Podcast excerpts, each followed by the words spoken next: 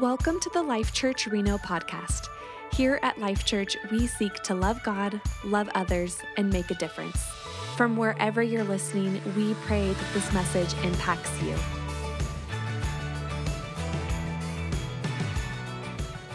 So over a decade ago, um, my Sunday mornings used to look the same. The same kind of routine.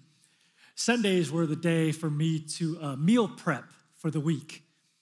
Let me explain how my meal prep worked. Sat on a couch, a dining room table. There was this plant.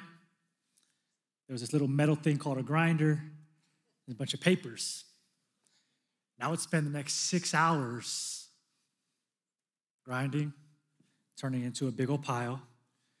And the first paper that I rolled up was the first one I sparked. And then I would start to pre roll all the joints and blunts for that week.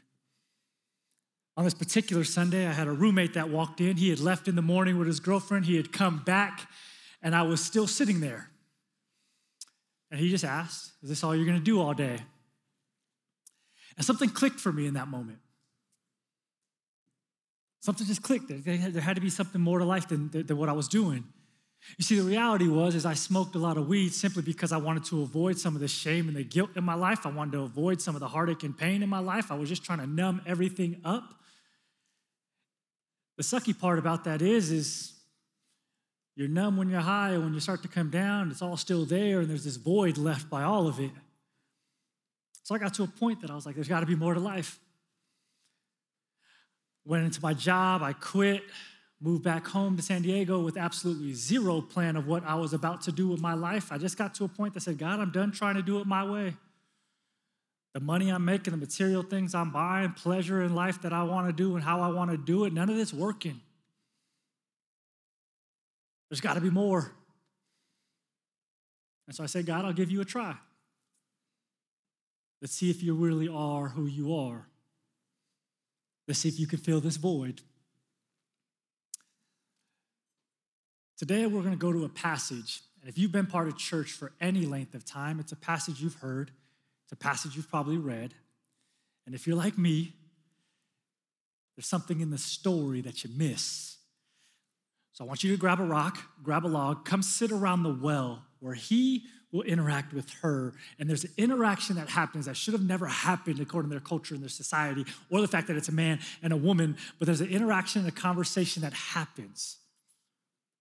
I want you to come see what happens when we find satisfaction in Jesus, what happens when there's forgiveness and healing and redemption, and then what happens when you walk out in freedom.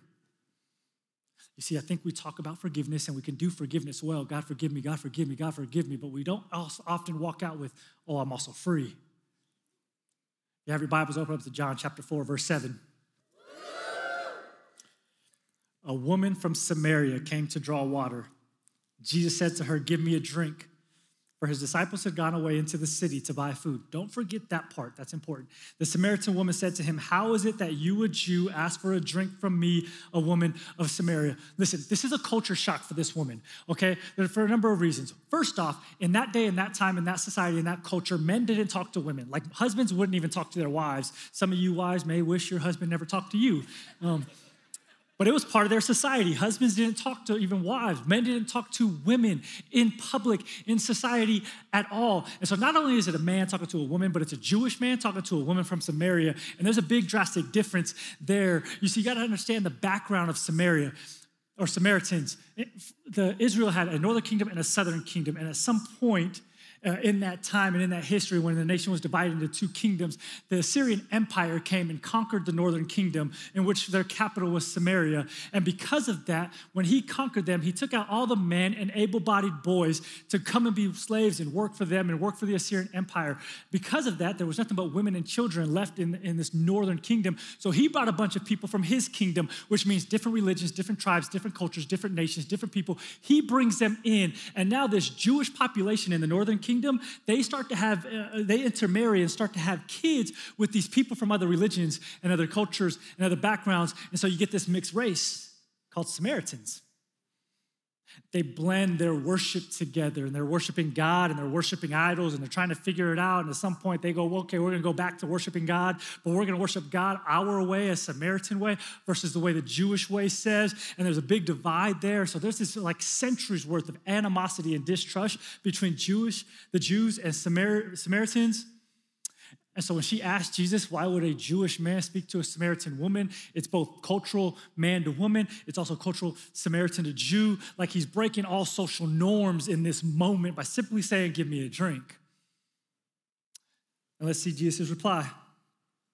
If you knew the gift of God and who it is that is saying to you, Give me a drink, you would have asked him and he would have given you living water. The woman said to him, Sir, you have nothing to draw water with and the well is deep. Where do you get that living water? Are you greater than our father Jacob?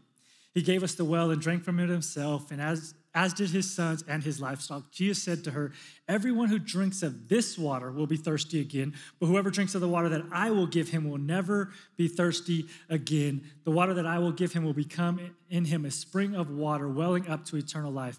The woman said to him, Sir, give me this water so that I will not be thirsty or have to come here to draw water. Like, there's a drastic change in the midst of this conversation in just this part of it. Like at the start of the conversation, Jesus was the one that was thirsty and she was the one that could provide water. And now Jesus is speaking as if she is the one who is thirsty and he's the one who could provide water. And then she is confused. She goes, You don't even have a jar to draw water with. Like, what are you talking about? You can give me a drink.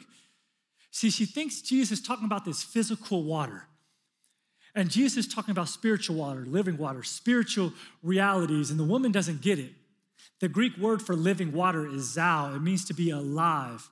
The New Testament writers, they use it when they're talking of dead persons becoming alive. We read about that in Matthew 9 and in Acts 9. They use that same word talking about the resurrection of Jesus in Mark 16 and Luke 24, or sick people who are brought to life when we look at Jairus' daughter in Mark 5, or the official son later in this chapter in verse 50.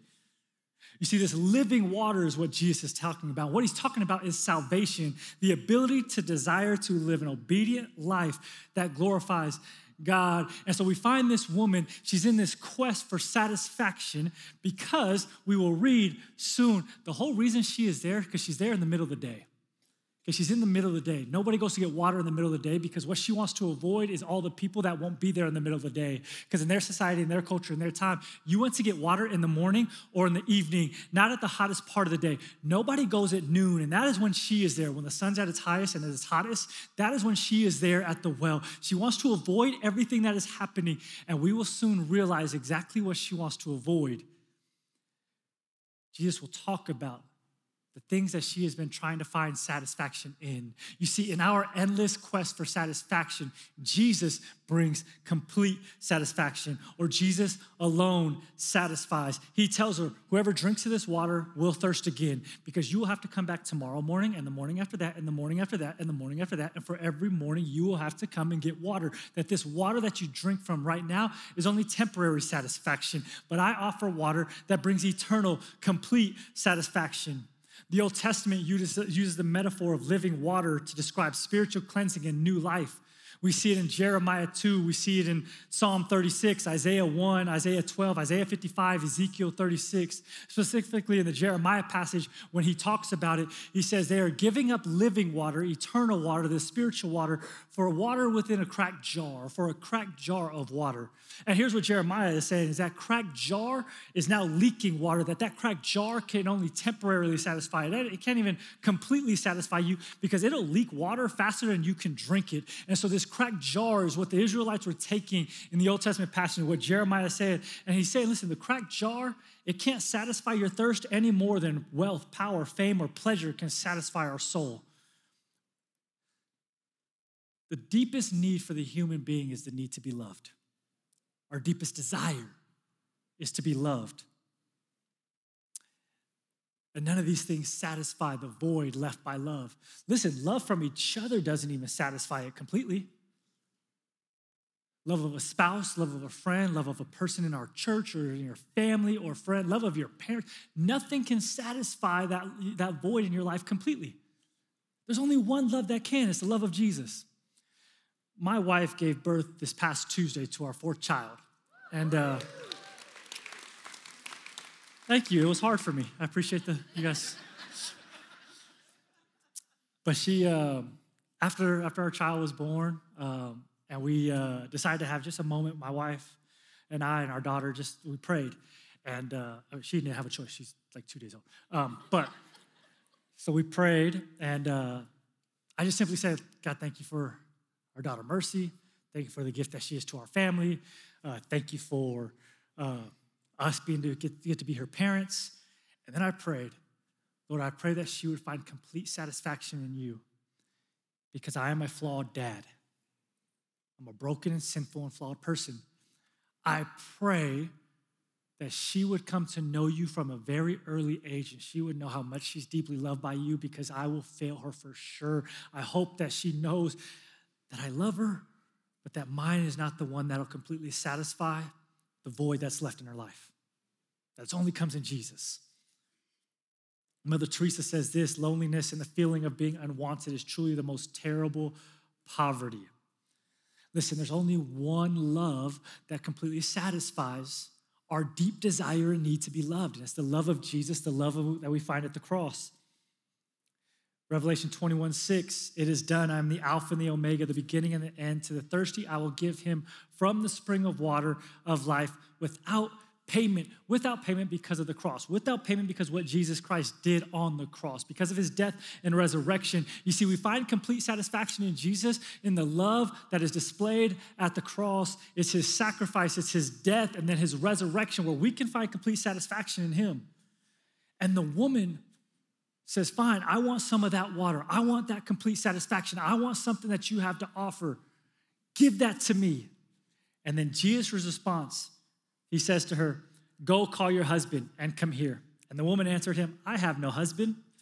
Jesus said to her, You are right in saying, I have no husband, for you have had five husbands, and the one you now have is not your husband. What you have said is true. Okay. She is there at the middle of the day. Everybody else has gone in the morning and come back. She's betting Nobody's at the well right now. And this is the very reason she doesn't want to go the, in the morning. This is the very reason she doesn't want to go when everybody else goes, because this is what she wants to avoid. This is her shame. This is her guilt. This is her sin. Could you imagine the shock on her face when Jesus calls it out?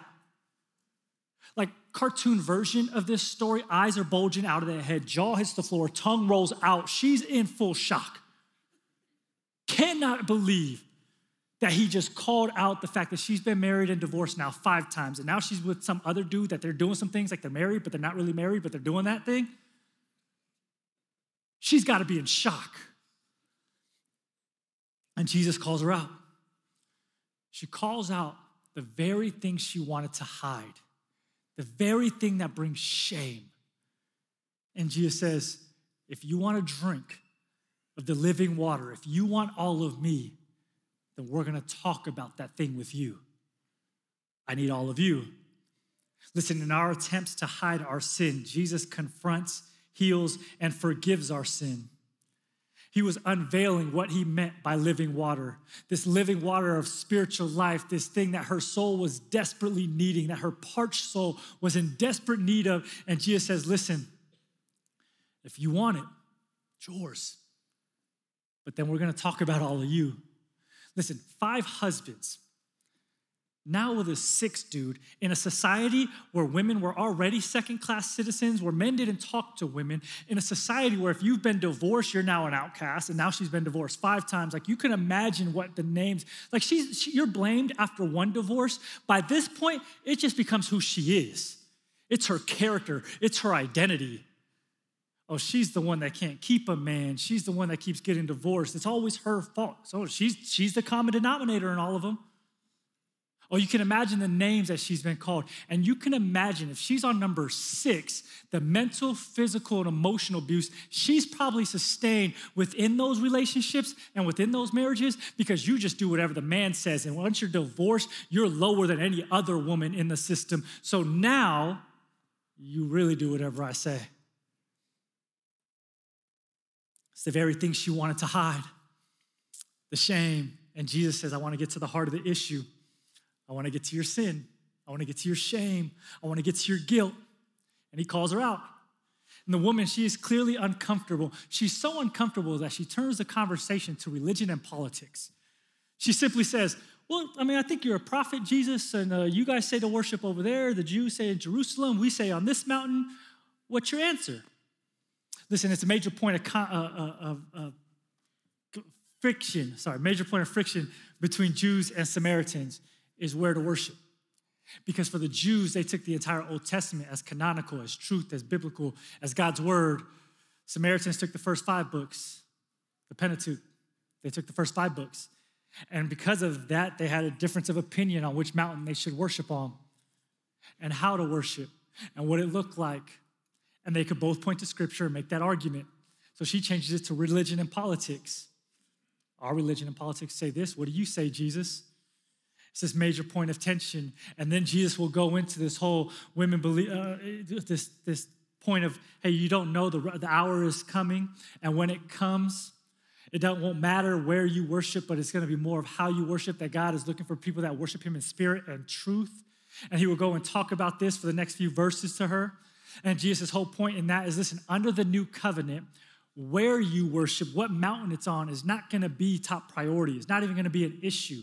It's going to be how you worship. It's going to be the nature of your worship. You see, he's concerned about her heart. The reason he calls her out and brings up what is going on is because he's concerned about her heart in the midst of worshiping God. She will change the conversation to how do I worship? Where should I worship? Or where should I worship? He will talk about no how you're worshiping. See, because Jesus is very concerned with our heart and our worship. He's very concerned in our heart with the relationship because Jesus is very concerned when we show up to church on Sundays and we will raise our hands and sing songs like the blood applied, but I will walk out those doors like the blood was never applied because I will walk out in guilt and shame and not walk out in freedom. Oh, there's a concern that Jesus has here that I think we miss sometimes in that conversation. He is very concerned with the fact that as believers, we will show up to church and we will sing songs about forgiveness and freedom that we find in the name of Jesus, we will read passages that talk about the gift and freedom and love and grace and mercy and goodness that we find at the cross. But boy, we will walk out as if none of it was ever true. This weight that we will carry, this shame and the guilt. And Jesus is telling her, listen, we're going to talk about your shame, that thing that, that you're scared of people talking about, that thing that you're guilty of. We're going to talk about that sin. And he doesn't do it to condemn her. He doesn't do it to bring more shame or more guilt.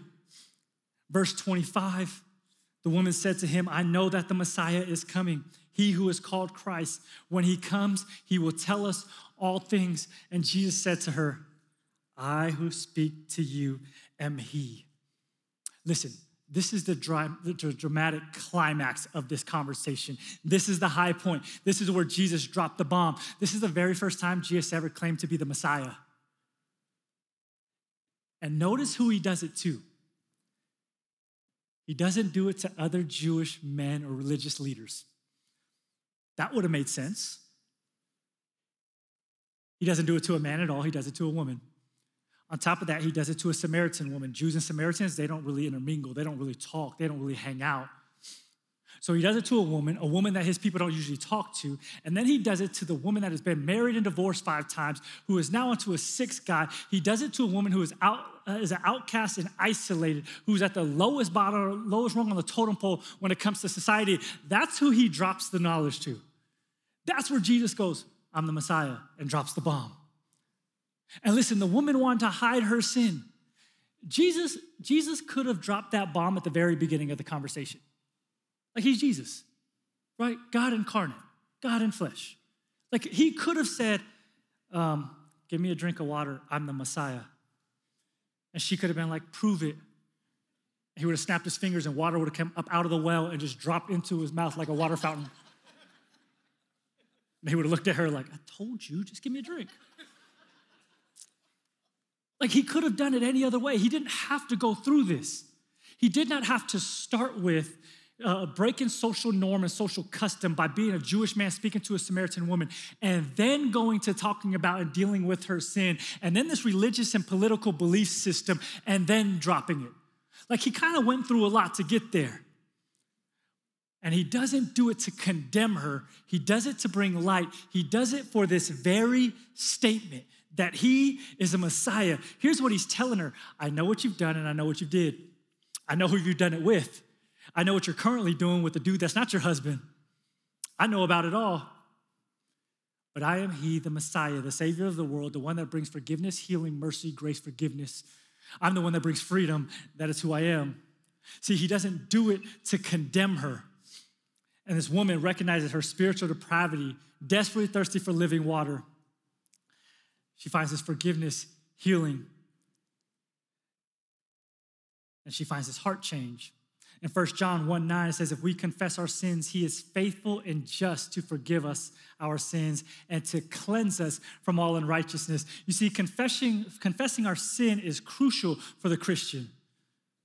See, genuine repentance is not just a head change, it's not just a mind change. Jesus could have dropped the thing, I am He, I am the Messiah, at the very beginning. It would have just been a mind change for her. The reason He went through the conversation the way He did was because He was dealing with a heart change. And that's what repentance looks like. It ain't just a mind change, it's a heart change, realizing really how sinful I am. Every thought, every action, every emotion, every belief, every way of life, when I want to do it my way and how I want to do it, when I want to do it. Oh, how broken and sinful that is. And because of that, I have this high view of God, not a high view of self, but a high view of God, realizing how broken and sinful I am. With a high view of God, now I recognize uh, my need for a Savior. And then in repentance, we start to find the faithfulness, the forgiveness of Jesus, how that's actually just true to his character and true to the promises that God the Father made. The woman wants to hide her sin and her shame. Jesus wants to do nothing but heal and forgive it. And listen, to bring light to our sin, to bring light to our shame is not easy. It's not comfortable. It's painful and scary. Because it's painful because now I have to own what I've done. I've got to own my own depravity. I've got to own my own feelings, my thoughts, my emotions. I've got to own my stuff. That just doesn't feel good. It's painful. And it's scary because I'm going to get up on a stage and I'm going to tell everybody that over a decade ago, before I got into ministry, I used to spend every Sunday mornings rolling so many joints and blunts that I would be able to be high 24 7 if I wanted. And now I'm terrified of what you might think about me, what you might say about me. It's being recorded and it's going to be put online. And if you know anything about the internet, it ain't going anywhere. It's there.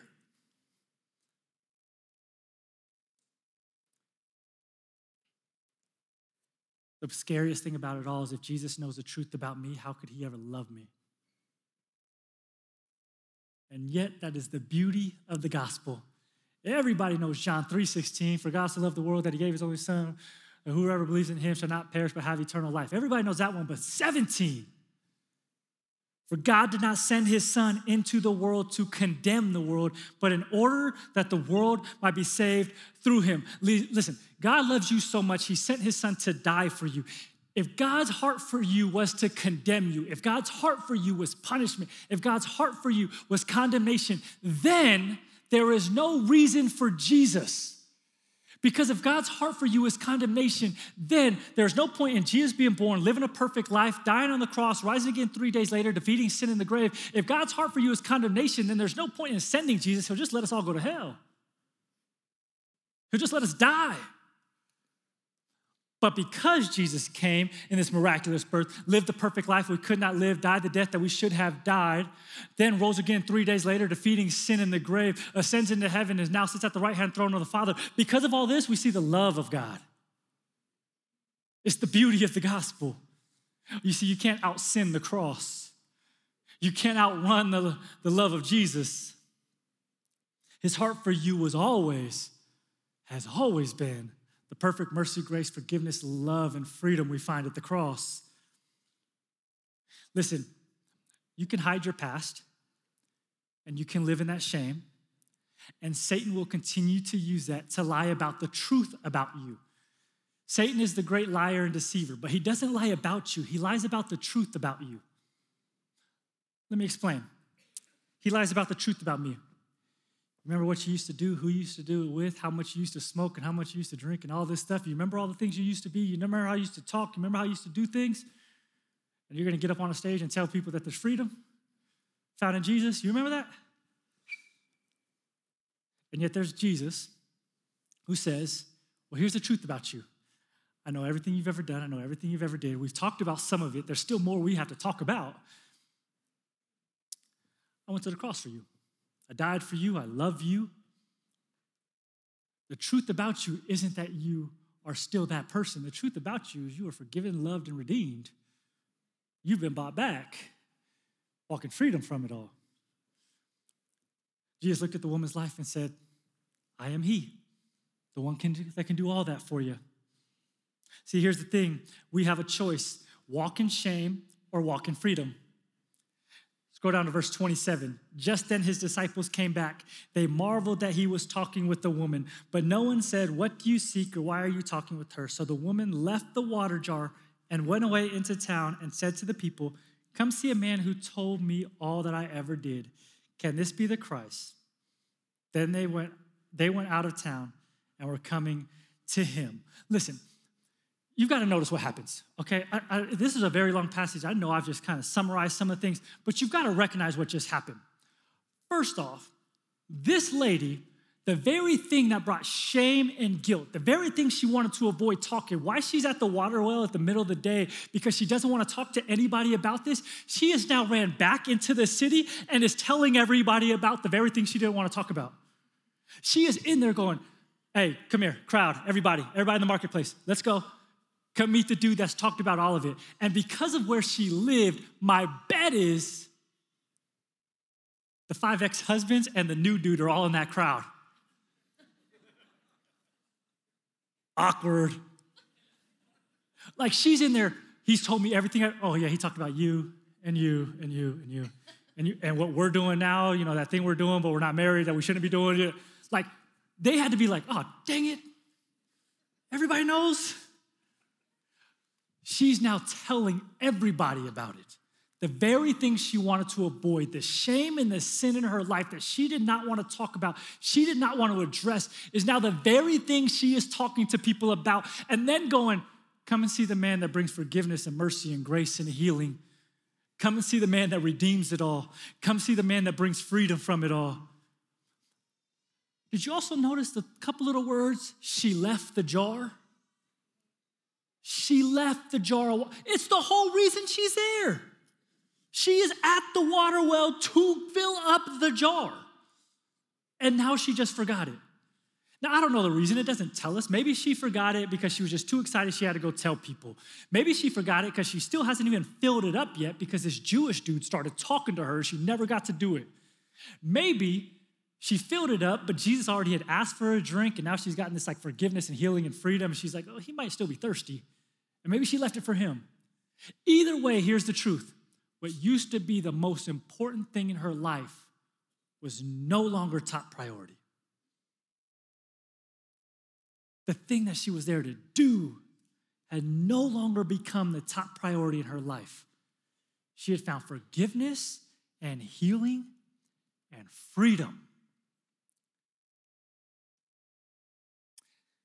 She's now satisfied by the one who brings complete satisfaction. Verse 39 Many Samaritans from that town believed in him because of the woman's testimony. He told me all that I ever did. So when the Samaritans came to him, they asked him to stay with them. And he stayed there two days, and many more believed because of his word. They said to the woman, It is no longer because of what you said that we believe, for we have heard for ourselves, and we know that this is indeed the Savior of the world. It's the second time that we are told, because of that woman's story, because of her testimony, that now others have come to believe. And notice the difference between her and the disciples. I told you, remember that part where it said that the disciples went into the city to get food? The disciples, the guys that are supposed to be fishers of men, go into the city and come back with only fish. She goes into the city and she comes back with people. The disciples are like, ooh, think we missed it. They go into town, come back with food, do exactly what they were supposed to do. She goes back into town, unveils all her shame and guilt and everything she wanted to avoid, and she comes back with more people. Because now these people are going, Well, you haven't talked to us in a decade. And now you're telling us everything. You're talking about it like it's a good thing. What changed in your life? Who made that change that now you are away, okay, talking about it. What kind of freedom comes like that? And so now these people just start walking out. And then these Samaritans who don't ever talk to Jews are now asking the Jewish dude to hang out and stay. Like there's this drastic contrast in what happens in this moment. By, for, by confronting her past, she finds forgiveness, salvation, and freedom. And what used to be that source of shame has now become a powerful tool for the kingdom of God. Oh, that's what freedom does. It becomes this tool for the kingdom of God of going, look how bad I used to be, the five ex husbands, the new dude, all the stuff I used to do, and who I used to do it with. And now many more have come to believe in him because of the word of her testimony. You see, the woman had been walking in shame for so long. As this moment she chose to walk in freedom. You have a choice. You can walk in guilt or you can walk in grace. You can walk in shame or you can walk in freedom. You can't do both. Your past, as much as you might think it disqualifies you for the kingdom of God, for the love of Jesus, your past can be a powerful tool for the kingdom of God. Listen, some of you, you haven't put your faith in Jesus. You're still checking this out. You're still wondering, Maybe you feel the weight of guilt or shame. Maybe you feel like there's no way Jesus can love me because of the things I've done, because of who I used to be, because of who I used to do it with, and all this stuff. Again, that's the beauty of the gospel. Romans 5 8, but God shows his love for us that while we were still sinners, Christ died for us. There's a cross and an empty tomb for you. It's more than just a story. It's what we call Good Friday and Easter Sunday, but that is for you. It ain't just something we celebrate as a church because it's a cool holiday. It is something that we celebrate because it was for all of us together, but also for you individually. You see, we have the empty tomb and a cross for you. It's more than just a story. It's the good news where we find that perfect love, complete satisfaction, perfect forgiveness and grace and mercy and kindness and goodness and freedom. Where we find at the cross. For others, you've put your faith in Jesus, but for some time, for some reason, you're still carrying around shame and guilt around who you used to be, things you used to do, whether in your past or your present, you're still walking around with that. Listen, there are two truths the truth about how I see myself, I can choose to walk in that guilt and shame, or the truth about how God sees me. You choose to walk in freedom, forgiveness of sin, free from the guilt and shame. You can walk in one, but not both. The woman at the well, for the first time, chose freedom. She had walked in shame for a long time, guilt for a long time. And for the very first time in her life, she chose freedom. For those of you that don't believe in Jesus, haven't put your faith in him, my response to you is very simple come and see the man. Come and see the man that at 6 a.m. this morning woke me up telling me I needed to change my intro. I had a completely different story I was going to tell y'all. I was going to paint the whole scene, her walking out the city, and I, I had a whole, I had a good one. I've worked a lot. I practiced that thing, man. Woke up at six o'clock this morning going, You're going to get up and talk about freedom, then get up and do it. I got to a point that I was just done with myself. Don't want to try to do life my way. The emptiness and void of everything I try to find satisfaction in. And now I get the privilege of getting up on a stage, putting it on the internet, and talking about my Sunday meal prep. But here's the truth the freedom that comes in Jesus has nothing to do with me. It's a here's how broken and sinful I am. Here are my struggles. But come see the man that brings forgiveness, healing, redemption, and freedom. Come see that man. For those of you that have put your faith in Jesus, here's my encouragement. At the end of service, there'll be people who would love to pray with you. Please don't walk out those doors with guilt and shame. He did not die on the cross, did not take that punishment. The beating, the nails, the death for you to walk out of here in shame and guilt and carrying it.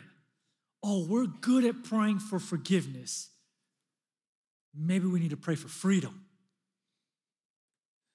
He did not walk out, he did not go to that cross for you to walk out carrying it. You stood here in worship and sang songs about the freedom we find in Jesus and about the blood that's applied to our life. If you have put your faith in Jesus, don't sing a song about I'm thankful for the blood that is applied, but then walk out of here like it was never applied. Come get prayer. Find freedom in the name of Jesus. I can, I'm not going to promise it's going to happen in a moment, but I do know He's faithful to forgive, He's just to forgive, and He's faithful to set you free. Choose freedom today, just like the woman. Let's pray. Father, I thank you for what you've done in my life. Lord, for the forgiveness and the freedom. Lord, just like that woman at the well, may our stories, our history, our past, the things that bring shame and guilt, be powerful tools for your kingdom.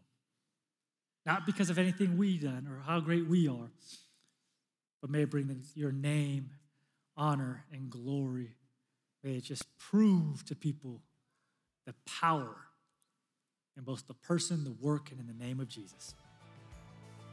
In Jesus' name, amen.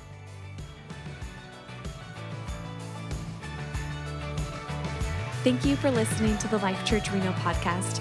Remember to subscribe to hear more messages like this, and you can also find more information at lifechurchreno.com.